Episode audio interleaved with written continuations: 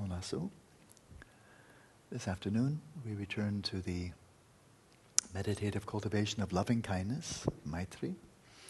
You'll, of course, recall yesterday we really focused on Maitri for ourselves.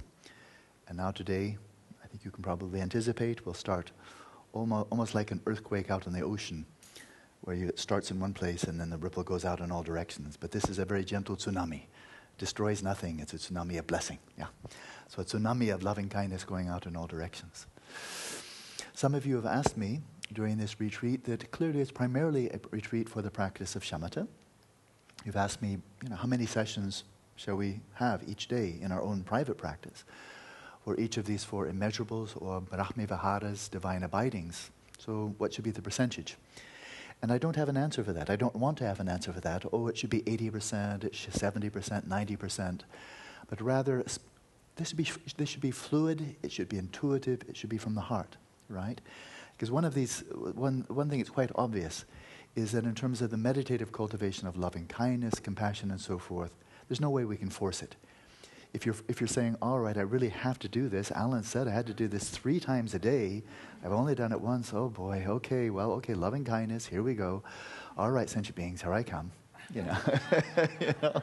That's not going to work very well, right? So we can't force it. And so let it be intuitive, be, be very, very gentle, the more the mind does become calm, the more you find a sense of inner ease, a relaxation, a balance, perhaps even a sense of well being coming up, then it's going to be easier to come out. It's quite clear, isn't it, that when, when mind is very disturbed, if we're very upset about something, anxious about something, it's very difficult, really, to attend in a loving, gentle, open, affectionate way to other people. Even our own family is hard because we're so caught up in our own concerns. So the more there's this kind of loosening, this unraveling, this melting within, it's just easier. So why not go easier route? But however the balance may be, whether you're just doing one practice, one session each day, the one we do together, or whether you're doing another one, two, three, three more each, each day, however it is, it's your choice. But the major emphasis here I would, in, I would suggest would be in between sessions in between sessions. So even if you only do one session here formally in the cultivation of these Brahma Viharas, in between sessions, as you're just moving about, uh, you're going to the dining hall, you're going for a walk, and so forth, going to the swimming pool, it's just bound to be the case, you can't avoid it. Sentient beings will come into your field of experience.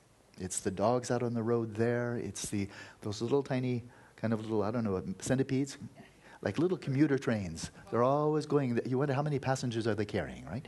Always, some, always going someplace. And so it's sentient beings all over the place. Our, the wonderful staff here, our fellow meditators, and so forth. Or if you're out and about, you may see villagers going about their, their work, their lives. So wherever you, as you're just walking in between sessions, as sentient beings come into your field of awareness, then just keep your heart open. And if you see them enjoying themselves, you know, sometimes the dogs are playing, or you see other people enjoying, or somebody really quite clearly in the zone in their meditation, right? It happens. Then, quite, why not? Mudita, okay? Empathetic joy. Oh, so good, so good. Carry on. Happy, happy, you know? Like this dog, this dog of ours who's adopted us, seems one of the happiest dogs I've met. It's so light. The dog seems to dance. I've not many dance. She, her feet hardly touch the ground. And she's always just ready to want to play, you know. Pretty happy dog. I think very, very good karma dog. If you have to be a dog, be born in the mind, you know, move to the mind center. It's pretty good karma for a dog, right? So, happy dog. Well, be happy for the happy dog. A lot of dogs not so happy. This is a pretty happy dog, right? So, whether it's just the happiness of a dog or you see somebody really devoting themselves to practice, many occasions from mudita. And then, just generally speaking, you might recall the line from Shantideva. I think it's in his chapter on Samprajanya in the Bodhicharyavatara, where he says, as you're just out about in the marketplace, engaging with other people, as your attention alights like a butterfly alighting on a flower, as your attention alights on one person after another, just consider if it's a person of a lower gener- younger generation as if your own children more or less the same generation, your brother and sister. Elder generation, your parent, you know? And just look upon them. And then what Shantideva suggested here, as you simply attend to them, Now you're attending to them, but how are you attending to them? How? Right? A man can look at women and say, oh, sexually attractive, not attractive, whatever. That's one way. Not useful.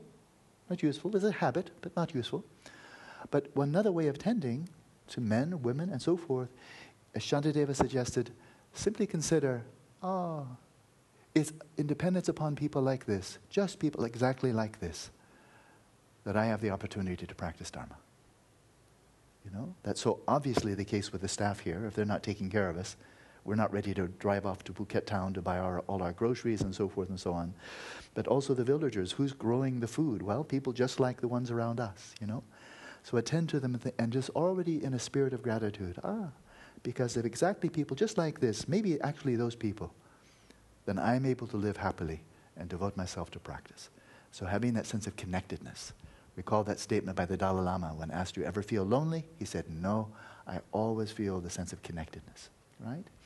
So you may have a very rich cultivation of these four immeasurables, even if you only spend 24 minutes each day formally practicing them. If you find that that's 24 minutes is like a little pump that flows and then it flows out in between sessions. And the whole day is blessed by the one session. Now, there are different approaches. This may be the final point for right now. The different approaches to the cultivation of these four immeasurables, a sense of all of the boundaries eventually breaking down. And that is, and they're both valid. They're both valid. And one of these is to consider what are the absolutely core modes of meditation within Buddha Dhamma. And actually, there's no difference here from Theravada, Mahayana, Vajrayana. There's no difference. There really is a, there really is a right answer. Uh, the great Tibetan master Tsongkhapa pointed this out, but, but I really think he, he speaks for all of Buddhism when he said Buddhist meditation fundamentally boils down to two types of practice shamatha and vipassana. Shamatha and vipassana. That's Tsongkhapa speaking. So he's a great Mahayana adept, of course. But he's saying, well, if it's not vipassana, then everything else, the bodhicitta, the Brahma Viharas, everything else, that flows into shamatha. Consider the, consider the, the meditation chapter of, of Bodhicharyavatara. It's called jhana, right? That's shamatha. And what does he fill it with? Bodhicitta, right? So if we consider this, that the core practices that are really, I think really, actually it's true, unique to the Buddha Dhamma, and really absolutely core to proceeding along the path to liberation, shamatha vipassana, shamatha vipassana.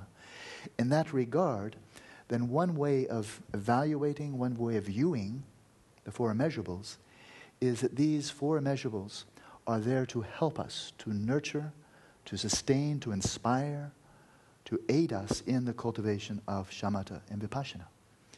Now, those of you who've been practicing for a while now, especially those you know, practicing more than a week and a half, you know that when you start going deeply into shamatha practice, let alone vipassana, it can very easily stir up a lot of emotions, desires, memories, all kinds of stuff, right? Not necessarily, but it's common.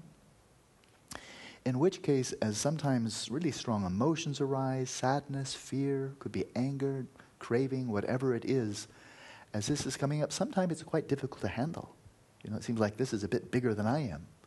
But that's exactly where the four immeasurables can really be enormously helpful. They're coming to aid you to restore the emotional balance, to heal, to balance, to reestablish your equilibrium.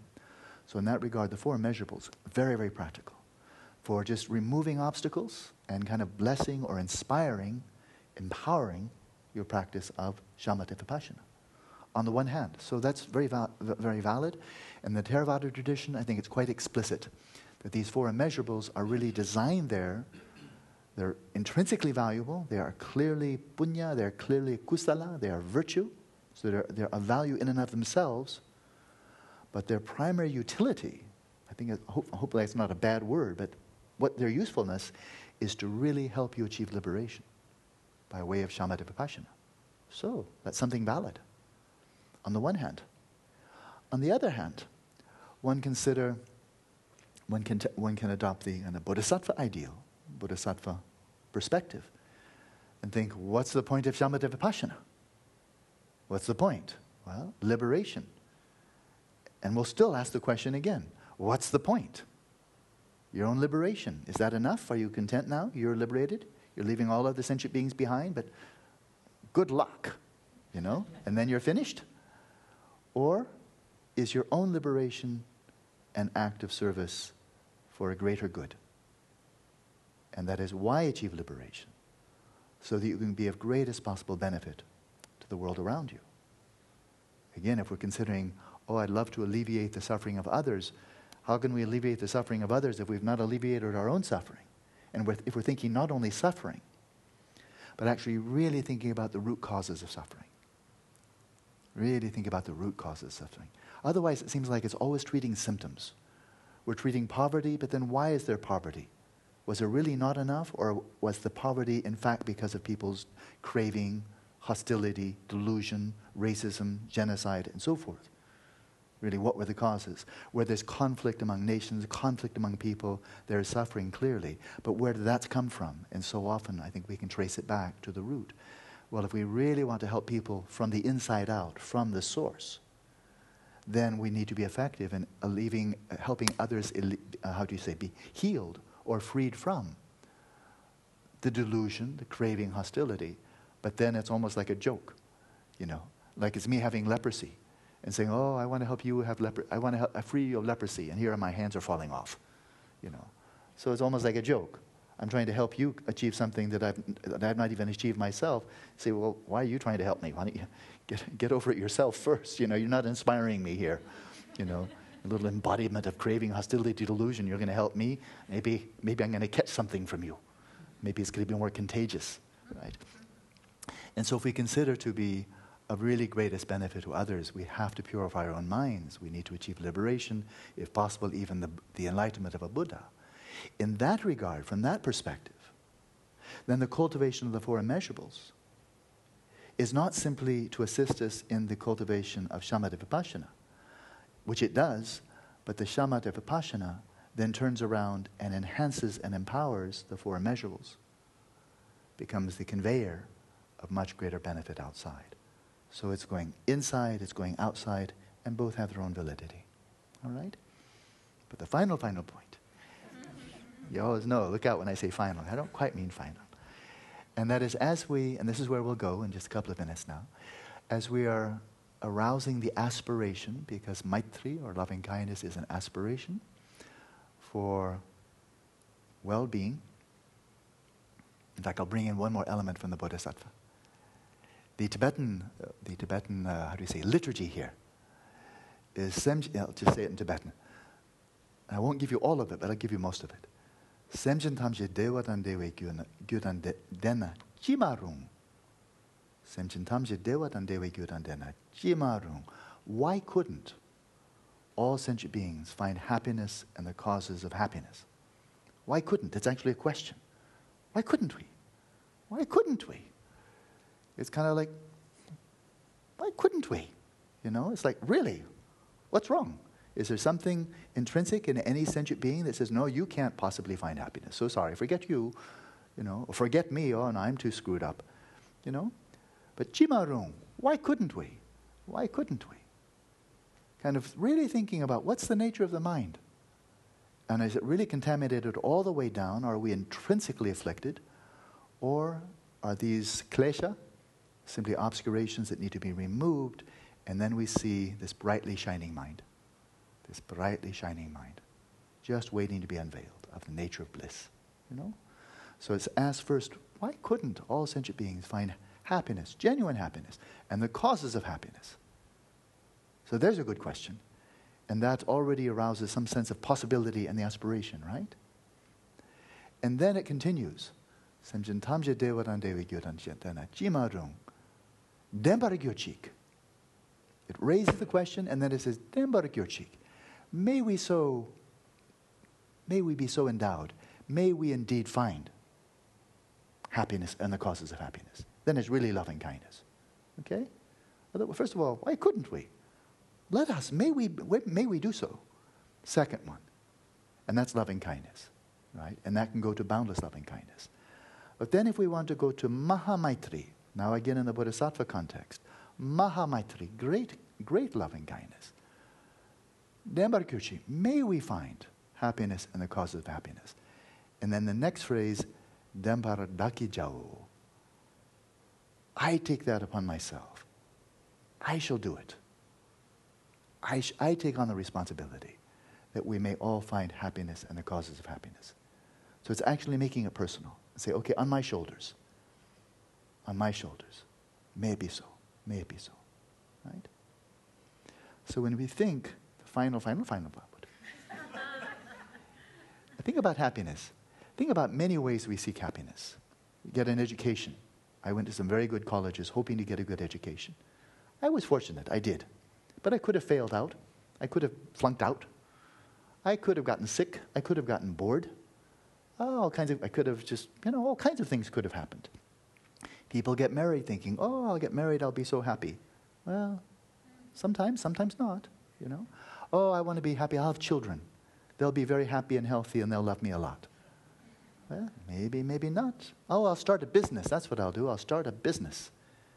Maybe, maybe not. All of our investment in hedonic well being, mundane well being, all of our investment seems a little bit like going to a casino.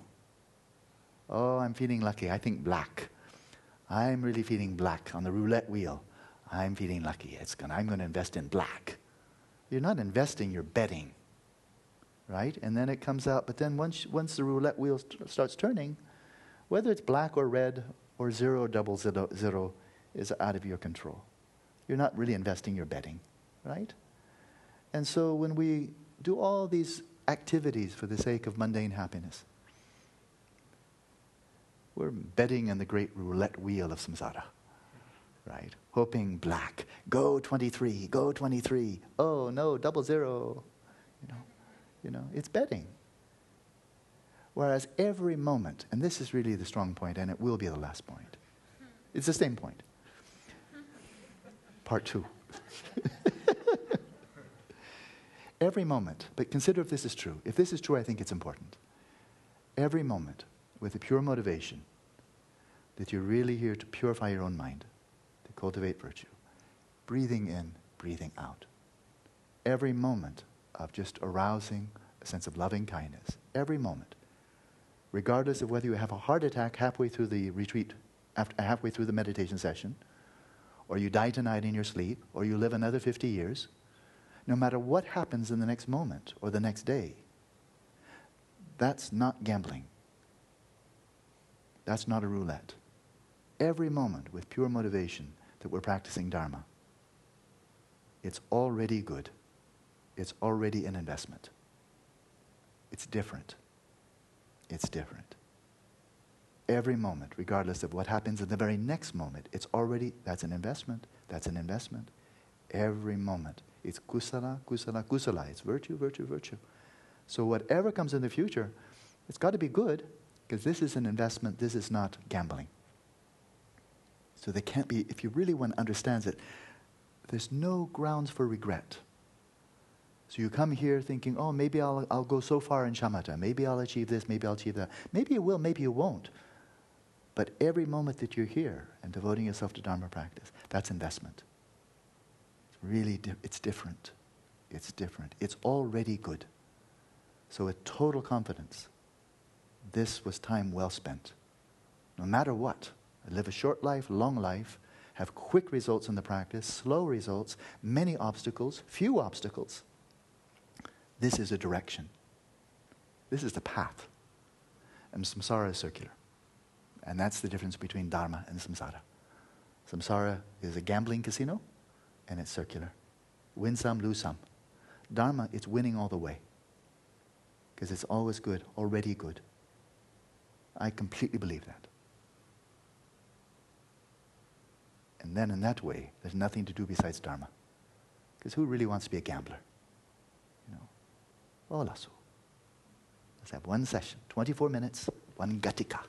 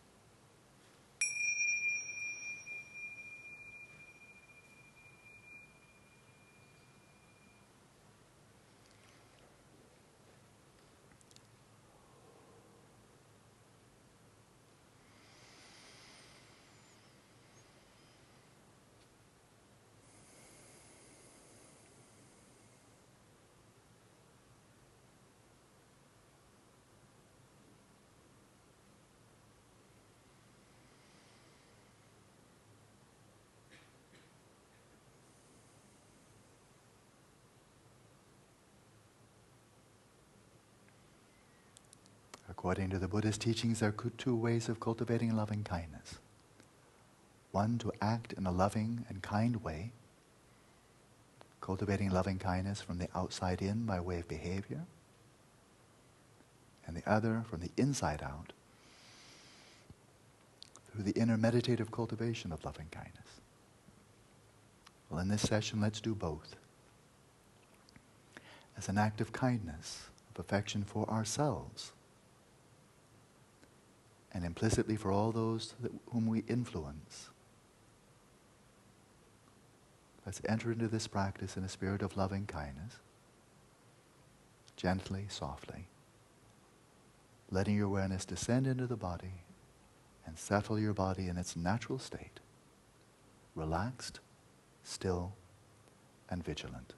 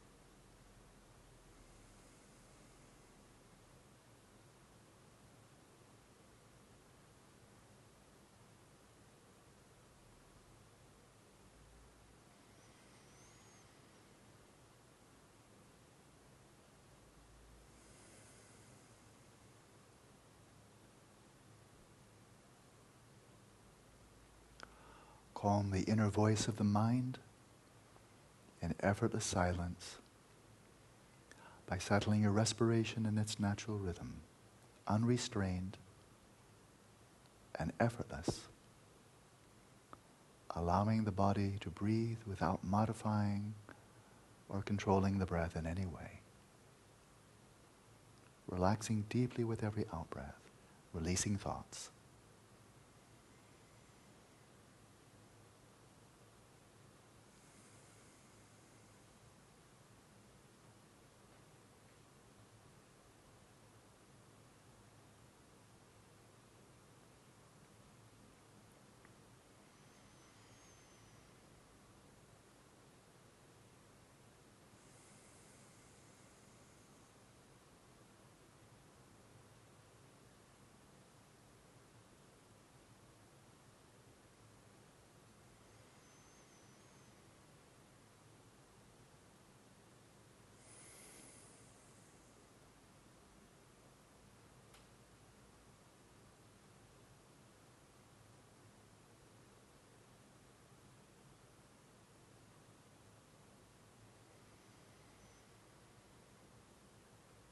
Then for a little while, settle your mind in its natural state, relaxed, still, and clear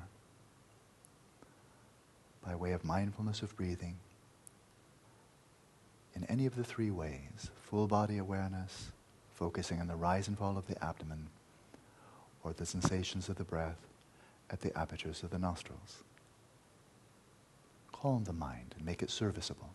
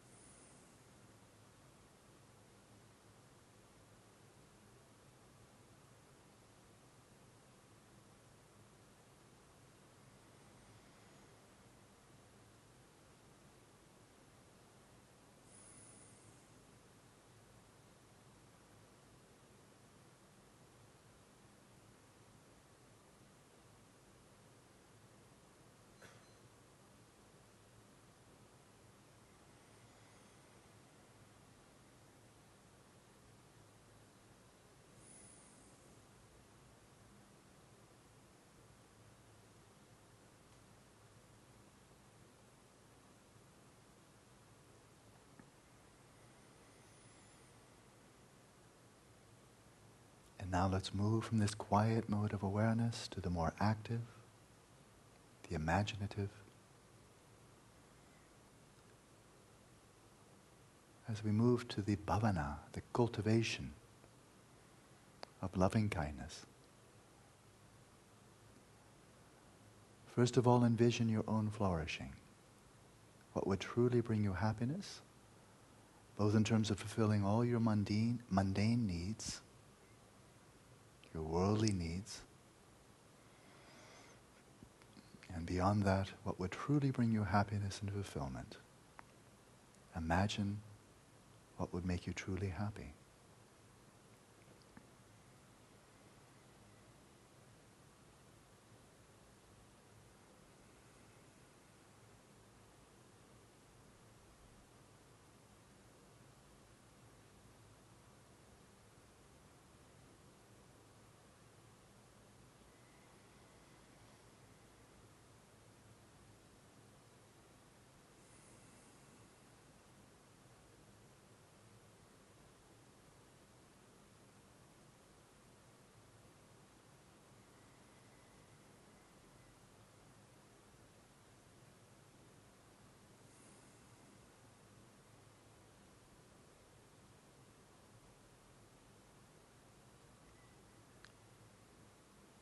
and imagining the pure dimension of your own awareness beyond the obscurations of mental afflictions or klesha.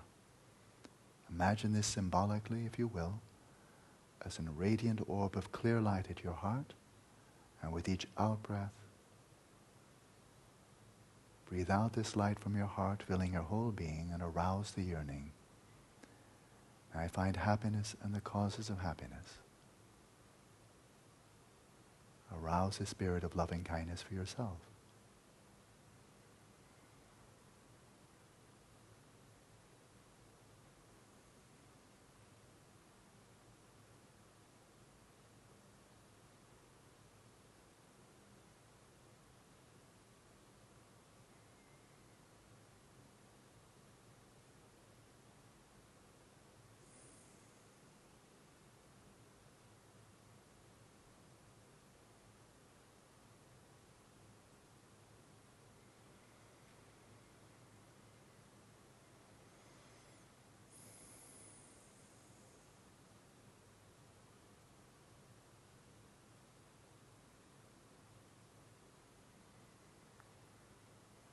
With each out breath, letting your imagination play, imagine here and now, realizing the well being that is your heart's desire.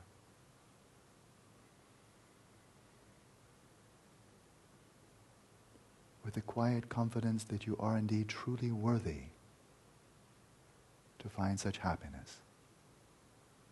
Why not? Why couldn't you? Find such happiness.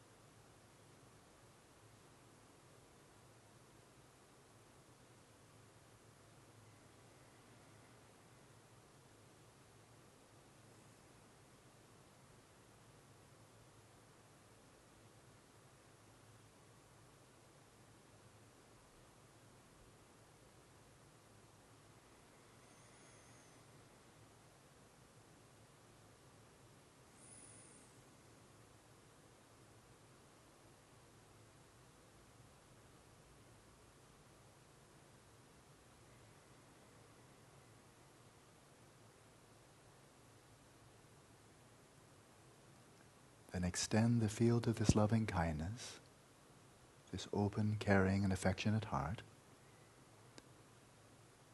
and invite into the field of awareness someone who is already very dear to you, for whom you feel affection spontaneously from the heart. attend closely to this person. Let it be someone who is alive, not already passed away. And whether right now they are near or far away, bring them vividly to mind and attend to them closely.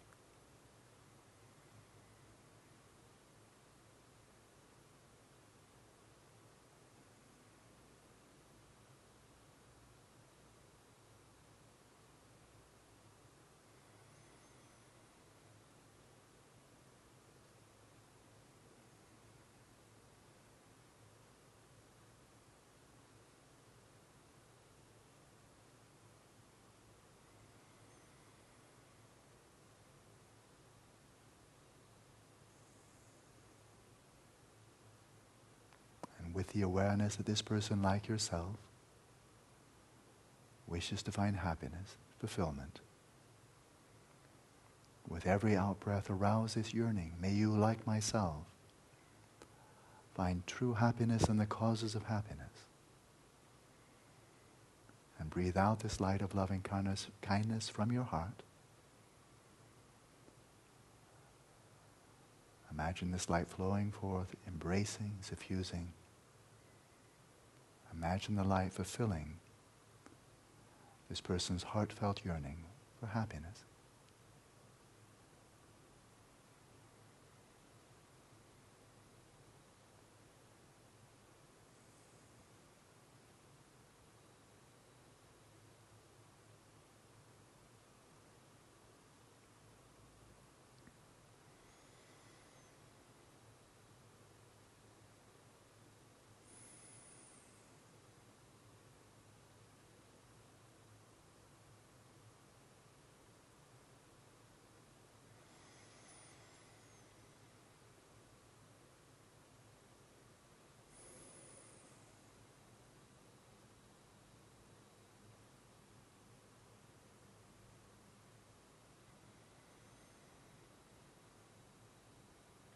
With each out breath, imagine this person finding the joy that he or she seeks.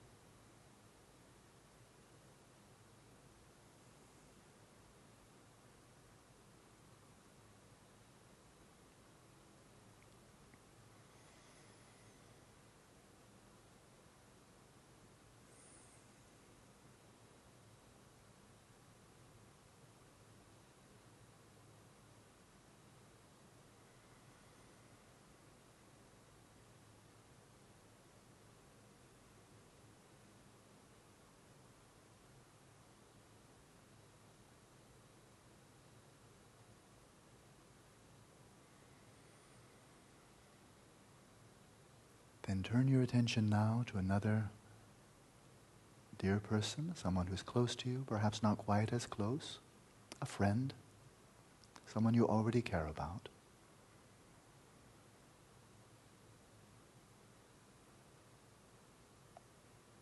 For whom you already have a sense of affection. Attend closely to this person. Allow that affection as you attend to the lovable quality in this individual. Allow the responsive affection to arise and practice as before.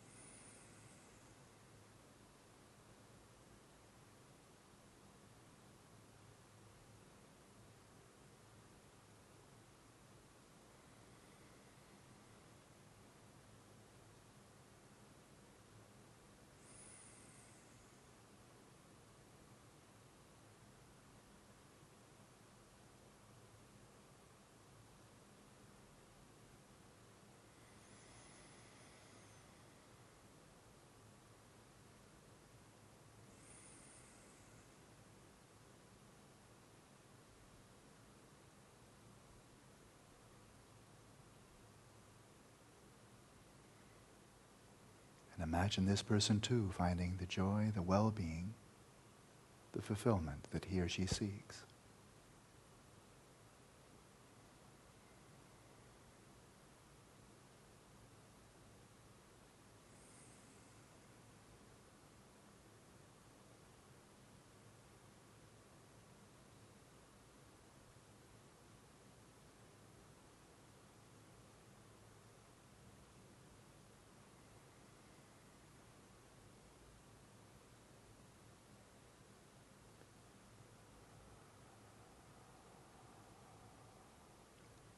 And now move yet further out in these concentric circles of people you feel close to.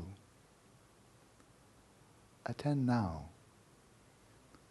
to a person whom you might know rather well, perhaps you encounter at work or in the marketplace, a neighbor, could be even a relative, a person whom you know but for whom you have no special feeling of either affection of attraction or aversion.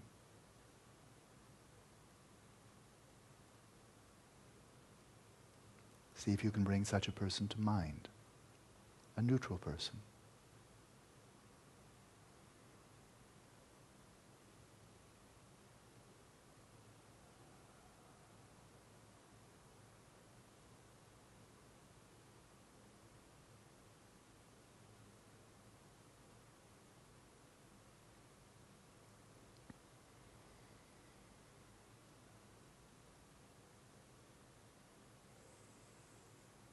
now attend closely to the reality that this person's joys and sorrows are every bit as real as your own. This person has his or her own aspirations of what would really make this person happy.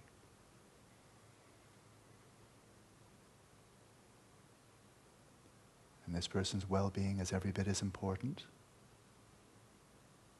as valuable as your own and that of your dearest friends this person too is worthy of finding genuine happiness. Attend closely and practice as before.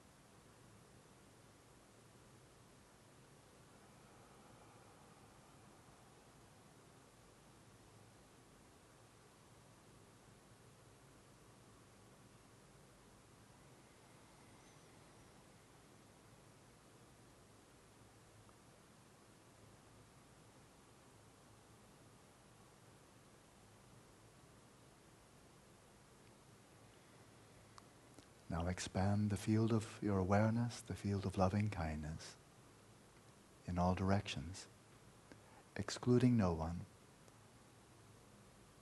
with no barriers.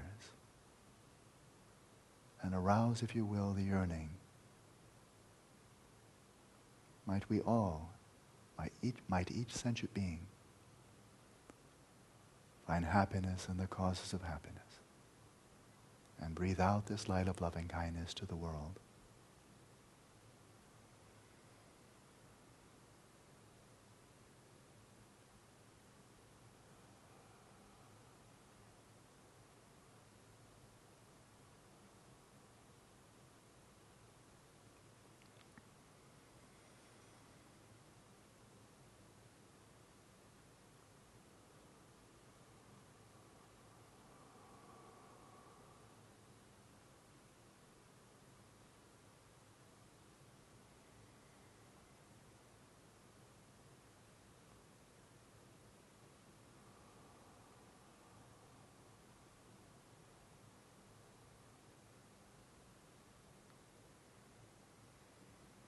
And for just a moment, release all appearances and objects of the mind. Release all aspirations. And let your awareness rest in its own nature, resting in its own place, resting in the knowing of knowing.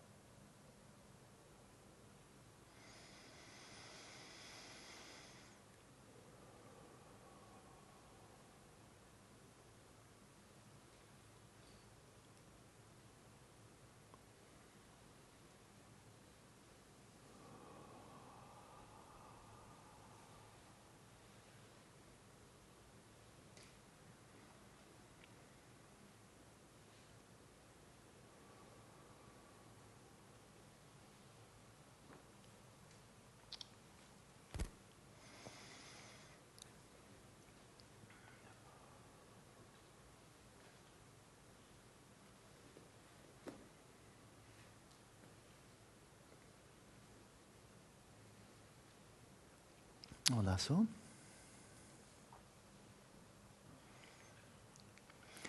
From my readings of the teachings of the Buddha in the Pali Canon, and they're limited, I've not read all by any means, but from the reading I have done, when the Buddha would give a certain meditation topic to someone who came to him for guidance, whether a monk, a nun, a lay, lay man, lay woman, from readings I've done, he would offer them some practice they really could do. You know, try this. In the, very much in the spirit of ehipasi, ehipasika, come and see, come and see. But he gives them something they could really do. I don't recall from my readings, well, first, you have to, first of all, you have to believe this.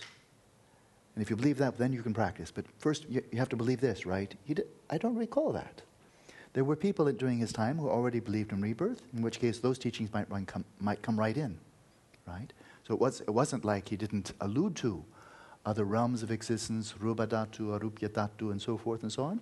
But that, these ideas were already prevalent. They were already known by contemplatives, by very advanced yogis during the time of the Buddha. But really, it was a very practical approach of offering people meditative practices they really could enter into with confidence and then explore for themselves and gain realization. So I think it's very much in the spirit of his teachings that we're starting here with shamatha, which we all can do. We don't, whether we believe in rebirth or, or karma or do, not, do or do not, we can do it. And I think we can do it with some confidence. And likewise, we don't have to believe in a whole metaphysical framework in order to practice the four immeasurables. We can just go right in.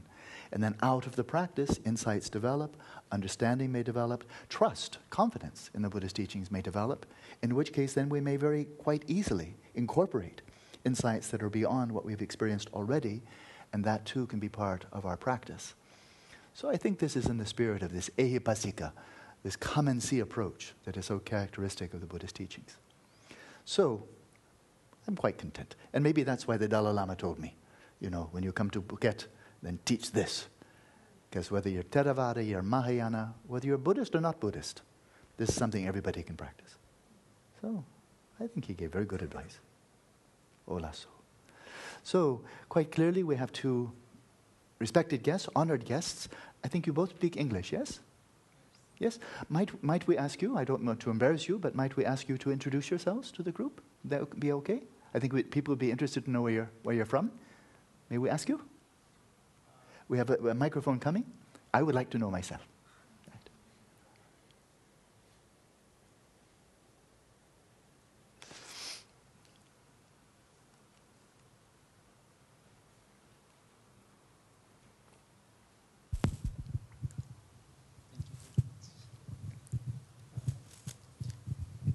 Good evening, uh, dear sir, and all practitioners. Uh, I'm Indrajit Barua, and I have been living in Thailand for four years and studying Buddhism. And I'm living at uh, Wat Krachumtong Buddhist Temple, Nonthaburi. It is near Bangkok. Mhm. And my friend, he's also is studying Buddhism, but uh, he can understand English well, but still he's not, uh, he's unable to speak English fluently. Yeah. So Good. he's Kamal Barua, Mhm. and uh, about four, uh, two years, he has been living in Thailand. Hmm. Yeah. And where do you come from? You're not born here. Oh, we are Bangladeshi, both of A Bangladeshi. students. Ale. Yes. Ale. Interesting. And my teacher, Venerable Ajityananda Barua, he's also Bangladeshi, and uh, he contacted and uh, he arranged uh, for us to participate in this retreat here. Yeah, yeah. But uh, unfortunately, it is uh, Buddhist rainy season, uh, three months. Mhm. Uh, we are Theravada monks. We cannot live more than one week out of the temple. Mhm. So uh, we just arrived yesterday evening, Mhm. and on 3rd Sept- uh, October we have to leave because Mhm. uh, if Yeah. it is more than seven uh, seven night, so Right. our bow will break down. Yeah. So thank you very much, all audience, and thank you very much, sir. Very glad to have you here. Thank you. Thank you for joining us. Always blessing having monk come. Hola, so. So we have just one written question that I know of. I read this before. It's a nice practical one. And then we'll have some time just for, whoops, open dialogue.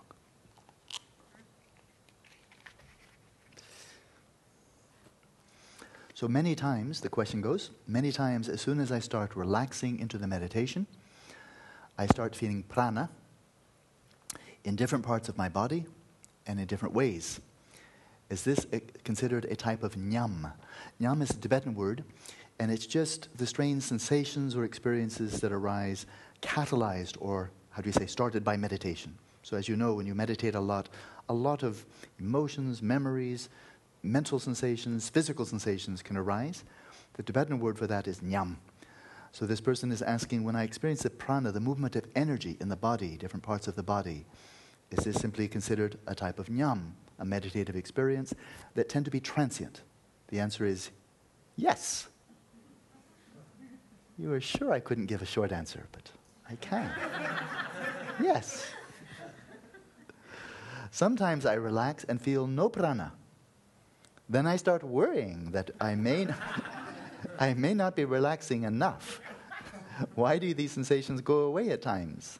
I become used to them and take them to be a good sign. Does it mean anything to feel no nyam at all, no prana? Thank you. Wonderful question. Oh, if you feel no prana, then I'm very sorry for you because that means you're dead.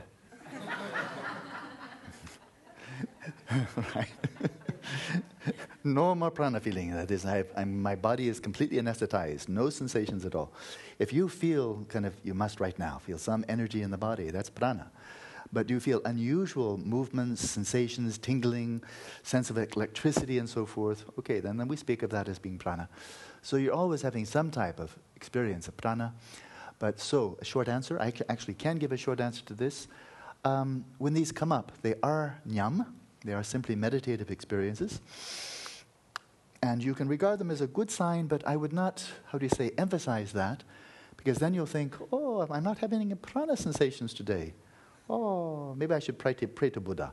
Please give me more prana sensations. so just relax with it. Without desire, without fear, there's nothing wrong. So if you have prana sensations, no problem. You have prana sensations, no problem. Intense ones, no problem. Very light ones, no problem. Really painful ones, oh, good. That means you're really breaking up blockages. Really pleasant ones, very good. I like those too. So, whatever kind of prana sensations come up, just let them be. Just let them be, relax around them. and then respond to them without hope or fear, without desire or aversion. Just let them be.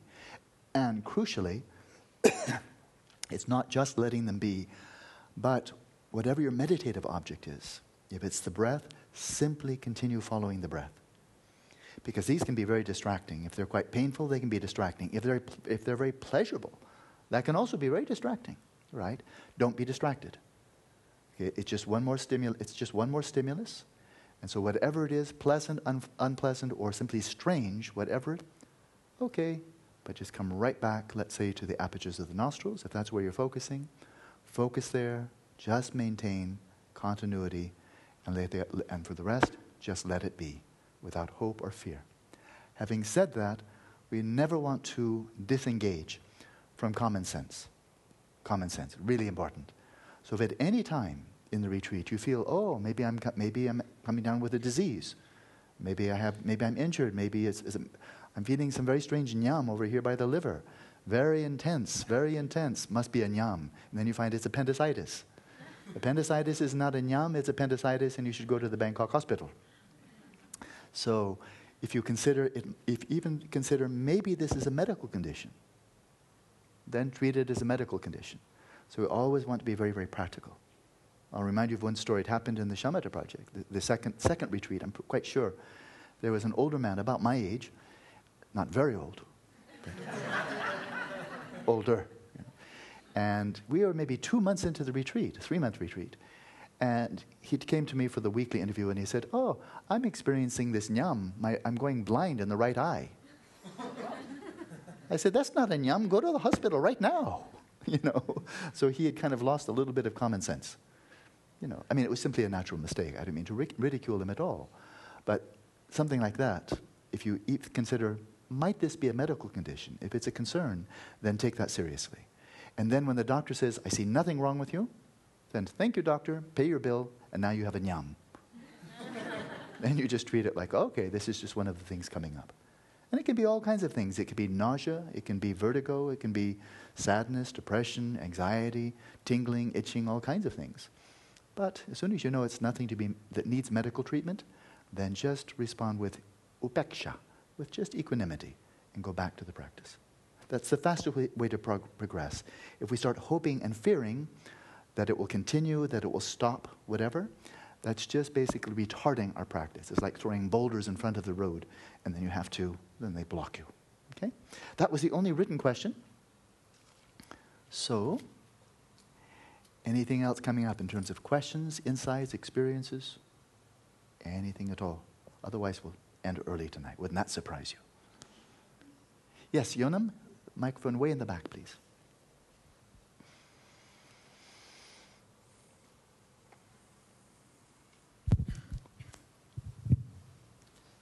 Okay, let me see if I can uh, structure the question well. So, right in this practice, I had this feeling that. Uh, which practice? Uh, the one that we just did. Loving kindness, okay. Yeah. Loving kindness, but also with, with a feeling to, towards others that um, maybe why they can't be happy. Yeah, why but, can't they be happy? But I, right. I found myself inside a, a Buddha Dharma view. Buddha Dharma view, yeah. yeah. yeah. So, so on the on the practice, I realized that there are so many so many views of people of how they are going to be sure. happy. So, um, I don't know in your experience how you deal with this when you wish for others' happiness and they they don't have they have a totally on dharma view. They have a non-dharma view. Maybe yeah. maybe they're behaving in a way completely incompatible with dharma. Is that what you're saying? In a way, some people. In a, in another way, people uh, maybe totally materialistic. Yes. And some people maybe totally maybe Christian. Yeah. In, in a way. So, so I found out that I found out that uh, my hope was always towards may they be happy in a dharma way, in a Buddha dharma way. In a in a what what dharma way? Buddha dharma. Oh, you want the Christians to be Buddha dharma happy? yeah. They might not agree with you. yeah. But what does that mean? Does it be, to be Buddha Dharma happy? What does that mean? Mm, May you, bre- may you believe in re- reincarnation. May you believe in Noble Truths, the 12 links of dependent. Is that what you mean? no, but a lot of may, may you maybe train your mind. Maybe may you train your mind and your Training heart. the mind? Of course, Jesus taught training the mind too. Yeah, but, Sermon on the Mount, yeah? but I found very very little people devote time to that. So Yeah. Sure, there are many Buddhists that don't practice much. There are many Christians who don't practice much. There's some Christians, I know, like Laurence Freeman. I know one Greek Orthodox monk. He's spending all of his, all of his time. He's living as a solo hermit, as a yogi, in Wales, in the United Kingdom. He's living all there by himself in hermitage, just practicing day and night, meditating. It's, it's, it's, unra- it's rare, no question. But, it's, but also, most Buddhists are not practicing day and night. They're busy with other things too. But your point is, I think maybe I'm missing your point.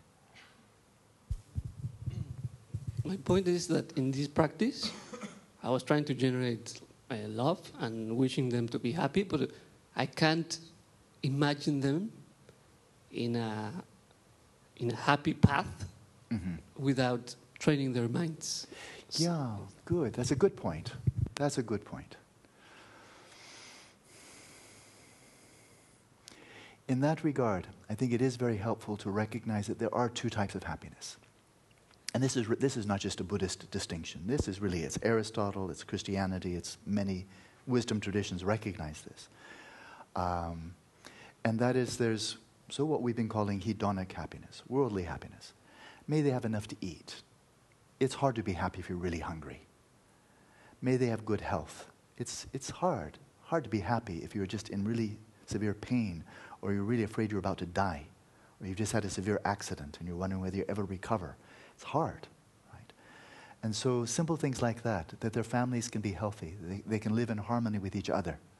Whether they're atheist, they're Buddhist, they're Christian, it's hard if you're living in a family where everybody's angry, they're fighting with each other and so forth. It's difficult. Everybody around you is so uptight and really, you know, difficult.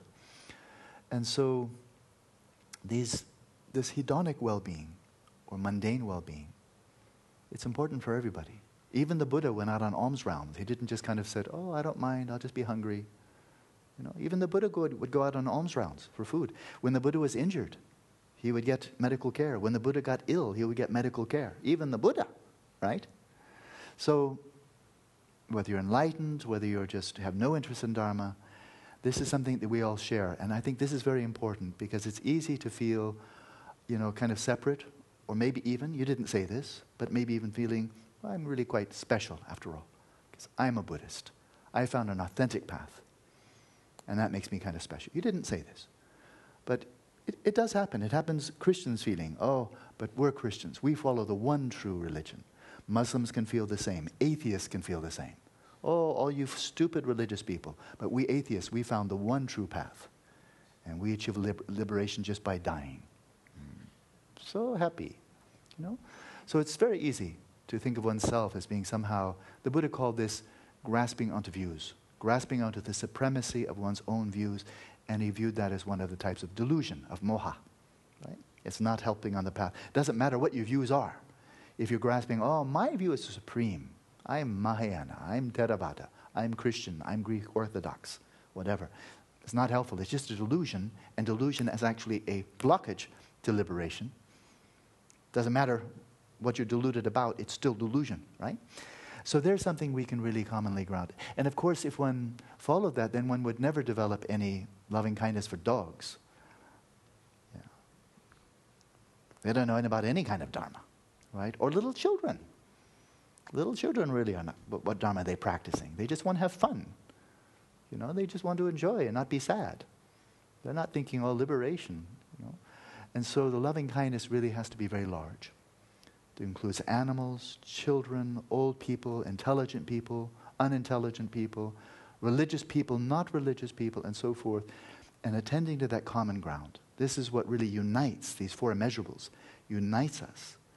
We're, we're different. The Dalai Lama has made this point many times that it one, when it comes to philosophy, to the view, then some may say, oh, that Theravada is the only authentic interpretation of the Buddhist teachings, that Mahayana is heretical. And the Mayan is, oh, you Theravada, you're very selfish, very small, small view. And oh, oh, now we're divided. And then the Mahayana says, oh, but we're Chittamatra, we have the supreme view. Oh, no, no, no, you have a false view. We're Madhyamika.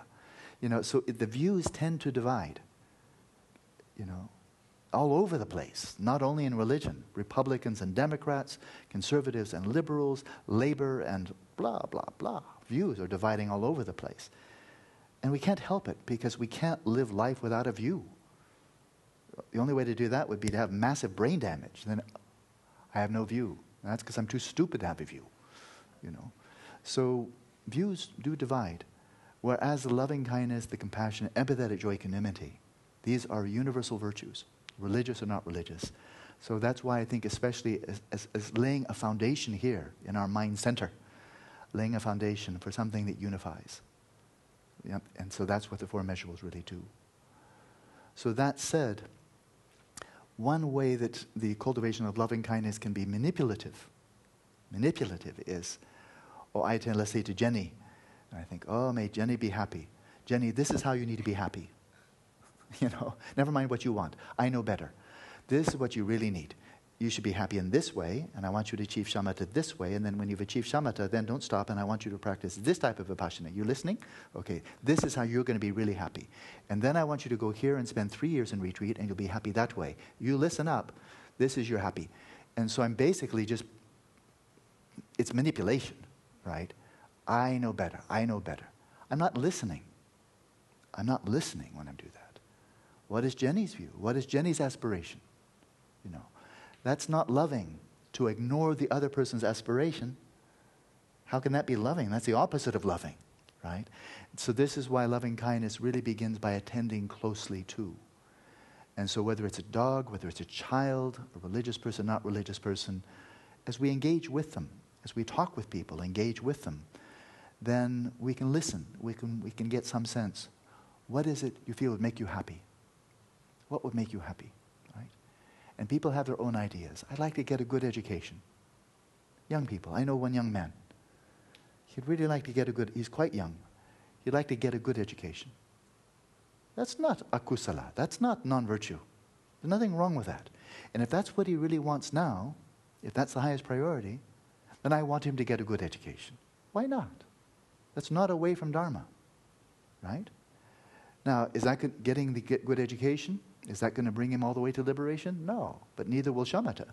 Not all the way to liberation. Neither, neither will the four immeasurables all the way to liberation.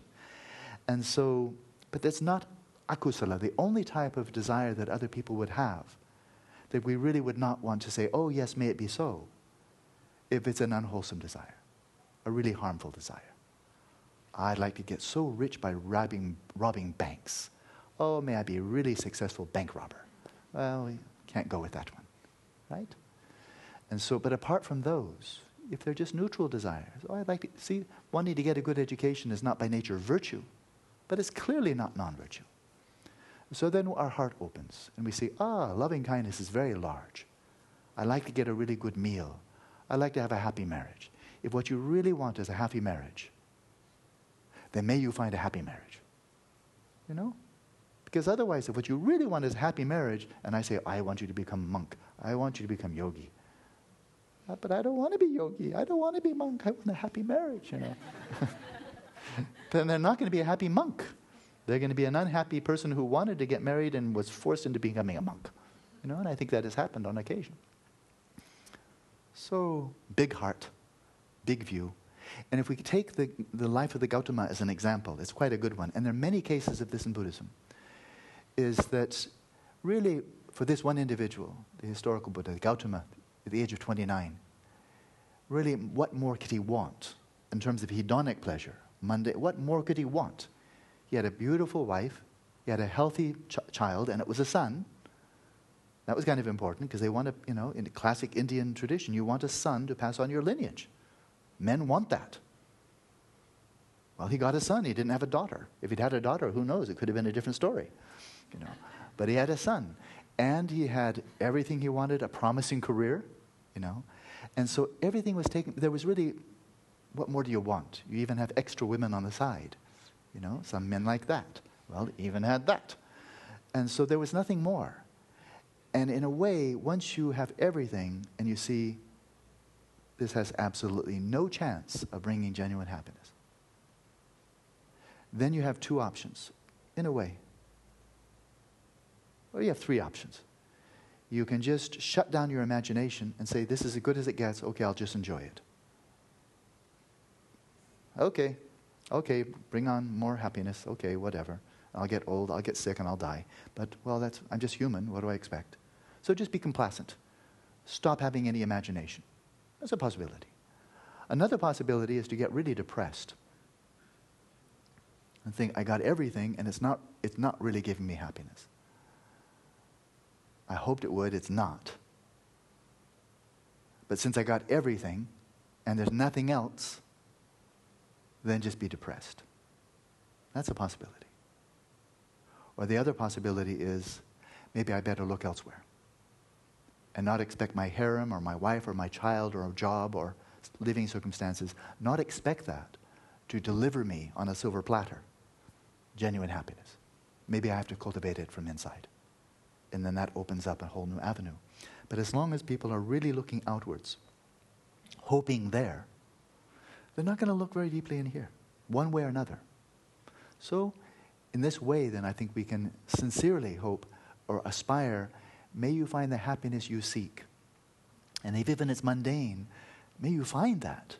And then when you see how limited it is, that it's worthwhile having enough to eat and so forth and so on, but when you see it really is limited, then you'll be really ready to practice Dharma. Whereas if you try to devote yourself single pointedly to Dharma, but what you really are, you're still thinking, oh, but I could have had so much fun.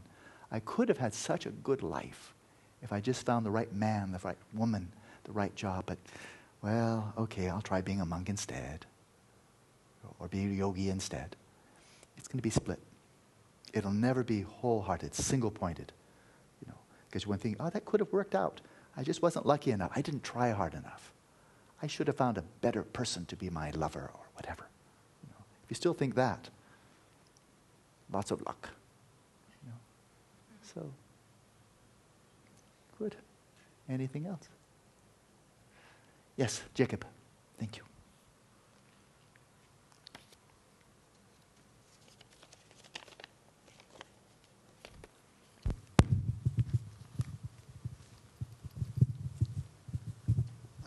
So uh, there are, I guess, some famous stories about this, but I'm, i think there's, up until the modern times also, um, accounts of people, uh, high-level practitioners, who are able to, like, um, the example I'm thinking of is a Togme Zangpo, like when someone Togme Zangpo. Togme Zangpo. Um, yeah. I guess the story I heard is someone threw a rock at a dog as he was doing a giving a teaching, and he fell. Oh yes, Tonglen practice. Kind of. Yeah, yeah. So um, my question is actually two parts. One is, um, at what point in a person's development as a practitioner can their practice of the four immeasurables have this kind of effect on others actually directly? And then, according to the functioning of karma, how does this? According to the, the functioning of karma, how does this work? Right, right, right. Okay, you're going into very deep waters and very complex waters. The question is, in case it wasn't all clear, uh, there's a story, I didn't know it was Togme Zangpo, it might be, I thought it came from India, uh, of a person practicing Tonglen, where one is sending out loving kindness and imagine drawing in the suffering of others with compassion.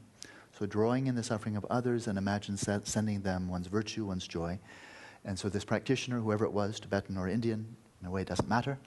But the story is that this person was deeply in meditation, practicing the Tonglen, the loving kindness, the compassion, and, but really sincerely wishing May I take on the suffering of others. It was not fake, it was not just a little technique, right?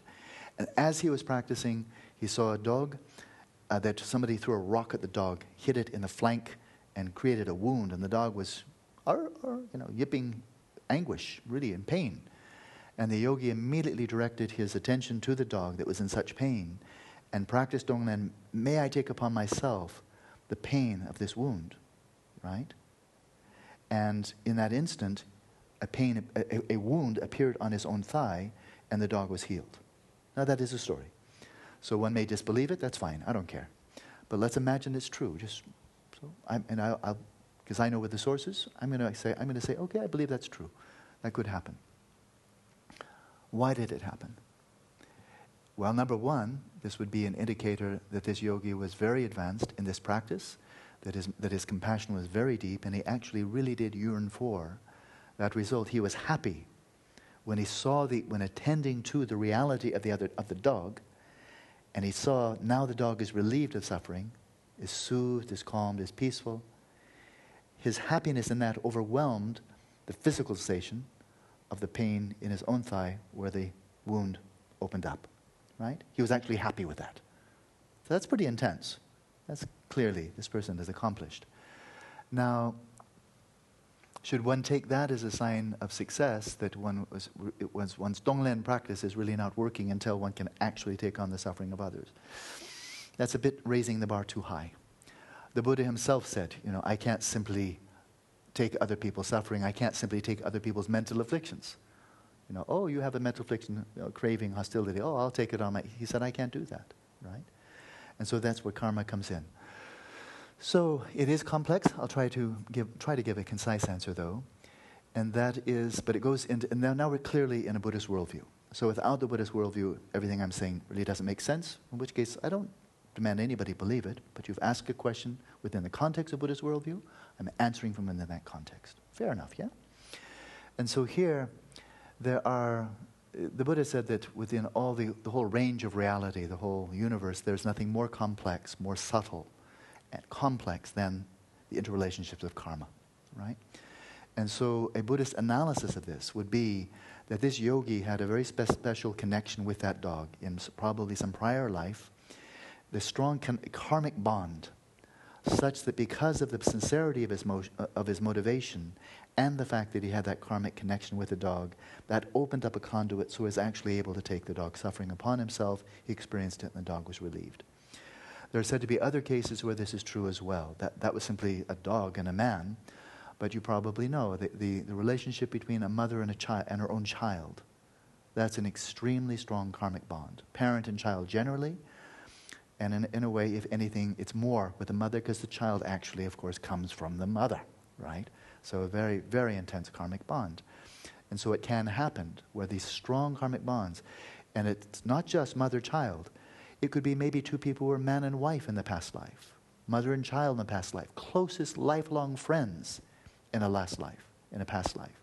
But where there's some strong karmic bond, a friendship, of spousal relationship, parent child relationship, familial relationship, brother sister, and so forth, some karmic bond that such that when a situation manifests in this lifetime and the motivation is sincere, one may actually transfer. Okay? But these are very hidden because we can't, there's no, no way for an ordinary person to be able to predict that, right? So it doesn't simply override karma, otherwise the Buddhism, Bodhisattva would just be overriding karma all over the place, you know. It doesn't override karma, but there are these areas where it can be shifted, it can be taken upon oneself by the power of compassion. But it has to be reciprocal, the karmic bond has to go both ways. So that's that. It is complex.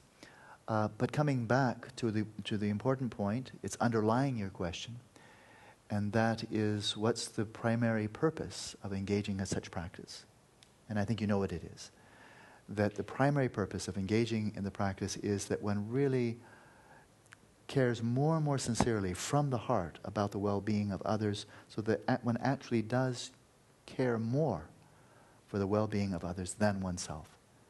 And that if, if, if this could happen, one would actually be happy, right? That when one sees that is the case, and so when you imagine taking on a person, another person's illness or sadness or whatever it may be, and you practice with utter sincerity, and then you see, oh, they still have the illness, maybe even a little bit disappointment. Oh, I tried so hard, and they still have it, you know? Well, that would be, it's sincere. But the practice is working. The practice is working. And so this profoundly transforms the heart, and then one can join such very deep compassion really taking upon oneself the responsibility, right? With that very deep compassion, then one infuses that compassion into one's practice of vipassana, of shamatha, vipassana, such that perhaps possibly one can actually develop, you know, extraordinary abilities, powers, siddhis, that then the ability to, to actually you know, uh, use those powers to alleviate the suffering of others could actually become manifest. So that would be the larger vision. And then, of course, then we go back to the deep Dharma, and that is we're still dealing with symptoms here. The dog got wounded, this person got sick, and so forth and so on.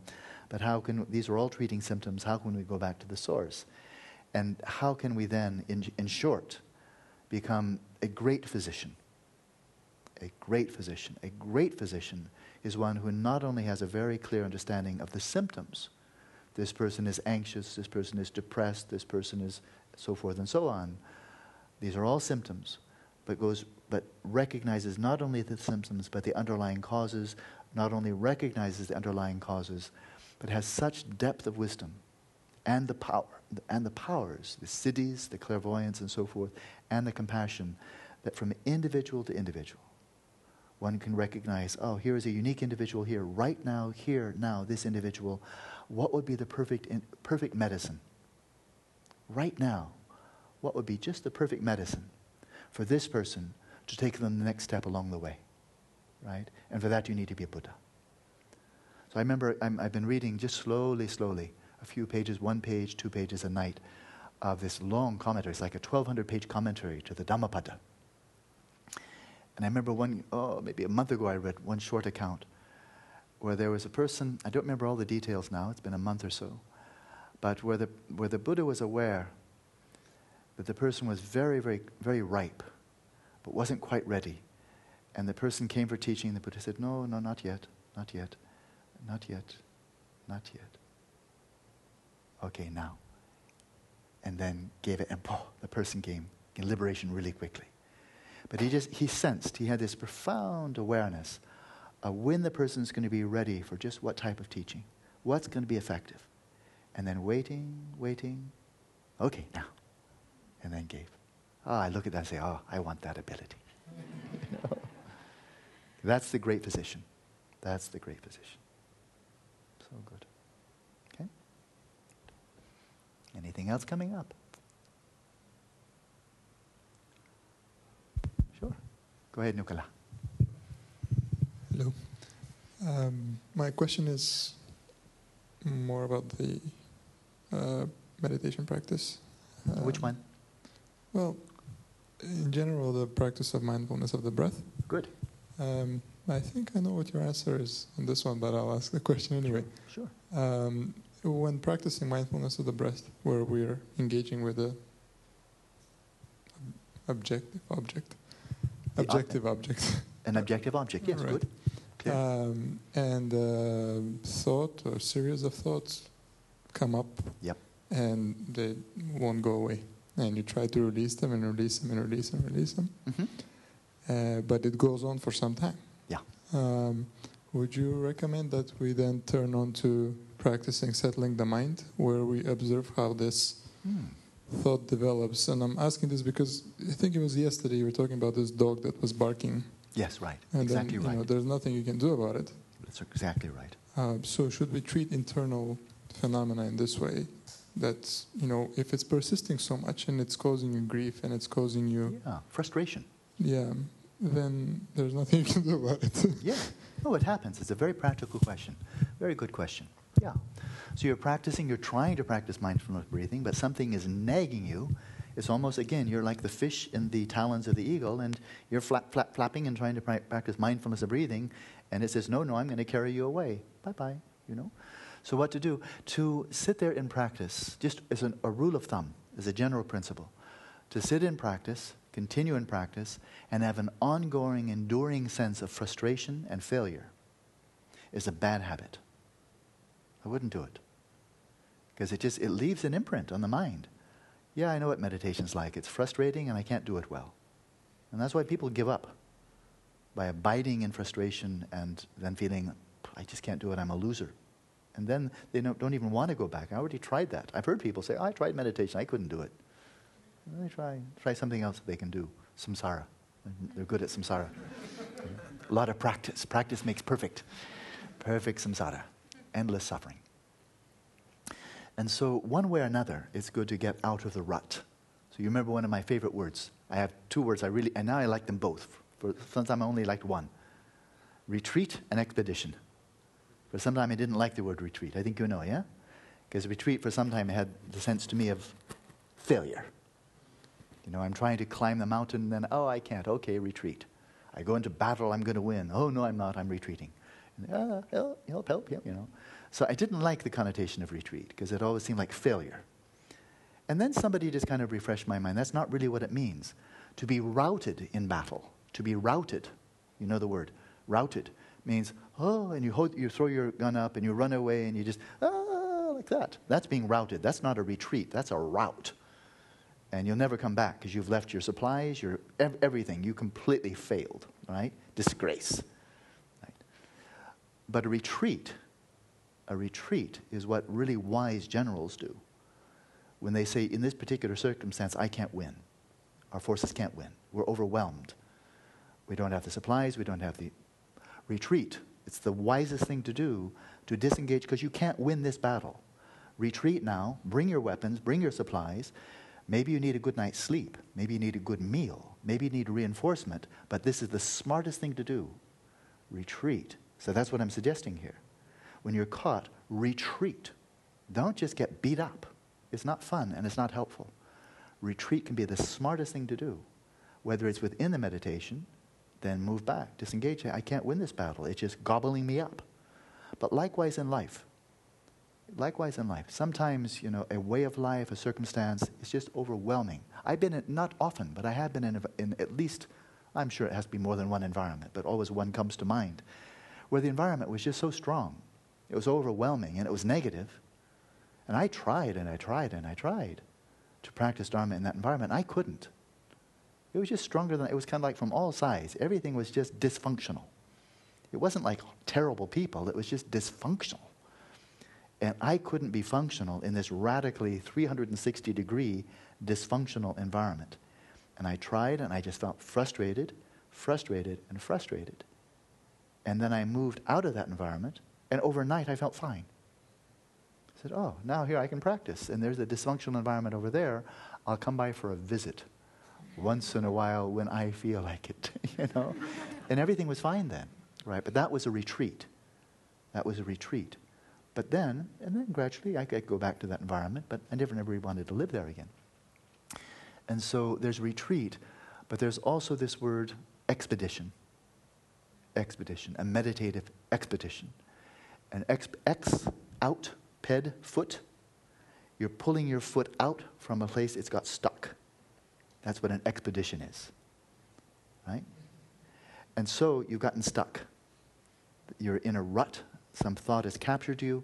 You need to get an expedition to get out of there, to get your, the, the foot of your mind out of the rut of these thoughts, these very obsessive, compulsive thinking. So, one way or another, retreat from it, but exped, get out of it. So there are multiple ways. You've suggested a very straightforward one, and it can be very effective. We have a, a, a slang phrase in English if you can't beat them, join them. Right? If you can't beat them, join them. Right? And so if you've got this, these, these hordes of maras arising to meet you, of emotions, thoughts, memories, and so forth, and they're just coming and assaulting you, well, you can say, never mind, I'm going to follow my breath. you know, you can try that. or you can say, I'm going to stop meditating. I'm out of here. I'm going to go jogging. You know, try to run faster than the thoughts, you know. Lots of luck with that one. So you can try to get out of them that way. Or you can be like Buddha Shakyamuni on the morning of his enlightenment, where the hordes of maras were coming. And he just, think he was practicing settling the mind in its natural state because he simply attended to them. Whether they were attractive, trying to enchant him back into samsara, whether they were malevolent and terrifying, trying to terrify him back into samsara, one way or another, they came in both varieties. But he just, he was unmovable. He was unmovable. And this is kind of like samsara's last assault. It was like all the malevolent forces of samsara just terrified now. Oh no, somebody's going to get away. And then we'll never get him. We'll never be able to hook him again. So, all of us now, let's have a total concerted effort. Gang up on Gautama. You know, don't let him out, because once he's out, he's totally irreversibly out. And what did he do? Boom. They couldn't touch him. No grasping. There was nothing for them to hold on to. And then he was vanquished.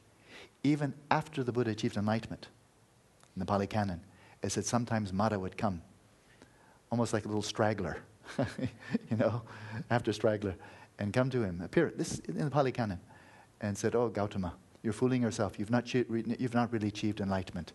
You know, you're, you're, not, you're still in samsara. Tried to trick him. And the Buddha's response, Oh, Mara, I see you. And then it says, and then Mara would go away disappointed. right? So that's very much in the spirit of settling the mind in its natural state. That if you can't beat him, join him. All right? If the mind is being assaulted with memories, thoughts, and so forth and so on, okay, give it your best shot.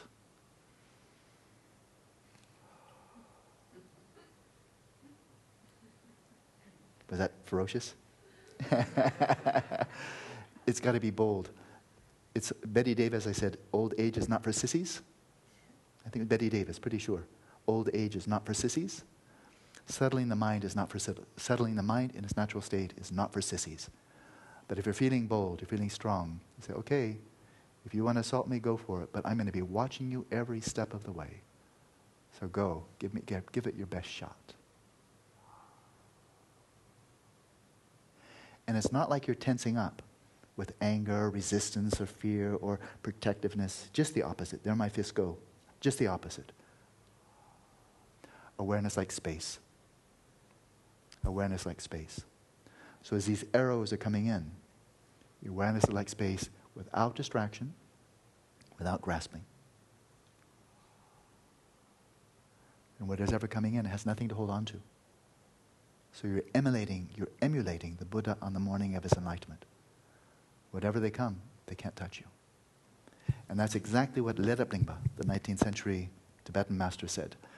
That when you become really accomplished in settling the mind in its natural state, you will have a non conceptual certainty, and that is just an immediate, direct certainty from your heart. You will know nothing can harm your mind, whether or not thoughts have ceased. So that's real harmlessness. Right? That whatever comes up can't cease. And look at the powerful parallel. It's a magnificent parallel to being profoundly lucid in a dream. Because there's a whole gradient. You know, you can be a little bit lucid, more lucid, more lucid. Lucid in dreaming, knowing, knowing you're dreaming while you're dreaming. Recognizing the dream as you're dreaming, called lucid dreaming, right? Imagine that you have very thorough insight, very deep insight and this is, can be accomplished, it's through training. Insofar as you are really deeply knowing experientially, this is a dream, everything that's taking place is a dream. This is all a dream. There is nothing really out there, nothing out there from its own side. Then whatever arises, you're fearless. It's like looking at ugly rainbows, uh, rainbows, rainbows in the forms of atomic bombs, rainbows in the forms of butterflies, of Godzilla, of Marilyn Monroe, whatever it is. Hey, it's rainbows. Exactly what exactly are they supposed to do? And this is what Gyatrul Rinpoche, I'll end this point, but this is what Gyatrul Rinpoche told me when I was doing a six-month retreat on that practice. He said, when you go deeper in this practice, then you'll know whatever appears – can't help you from the outside. It's not going to help you. It's just an appearance. What's it supposed to do? What's, what's a rainbow supposed to do to you? You know, how's it going to make you happy? Just a rainbow. Whatever arises in your mind can't help you, and whatever arises in your mind cannot harm you. It's just an appearance. And you know that in lucid dreaming, and the practice of settling the mind in its natural state is becoming lucid with respect to your own mind in the waking state. So you become as fearless as Buddha Shakyamuni. At least you emulate that while sitting in practice. Right? With respect to your mind. That's why you're not a Buddha yet. But with respect to your mind, whatever comes up, fearless. Because of the absence of grasping and because of recognizing, as the Buddha said in his discourse to Bahiya, in the mentally perceived, let there be just the mentally perceived. You're recognizing the mental event as a mental event it's empty, has no power to harm you or help you, then you're free. Okay? So, short answer yes. Can I?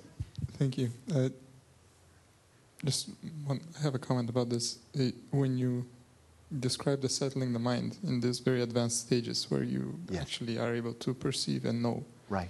uh, there seems to be two components. One is the intention to sit and face whatever's coming in your mind, hmm and then the other is actually knowing that they, it can touch you and you don't grasp to it. So often I have the first element, Yeah.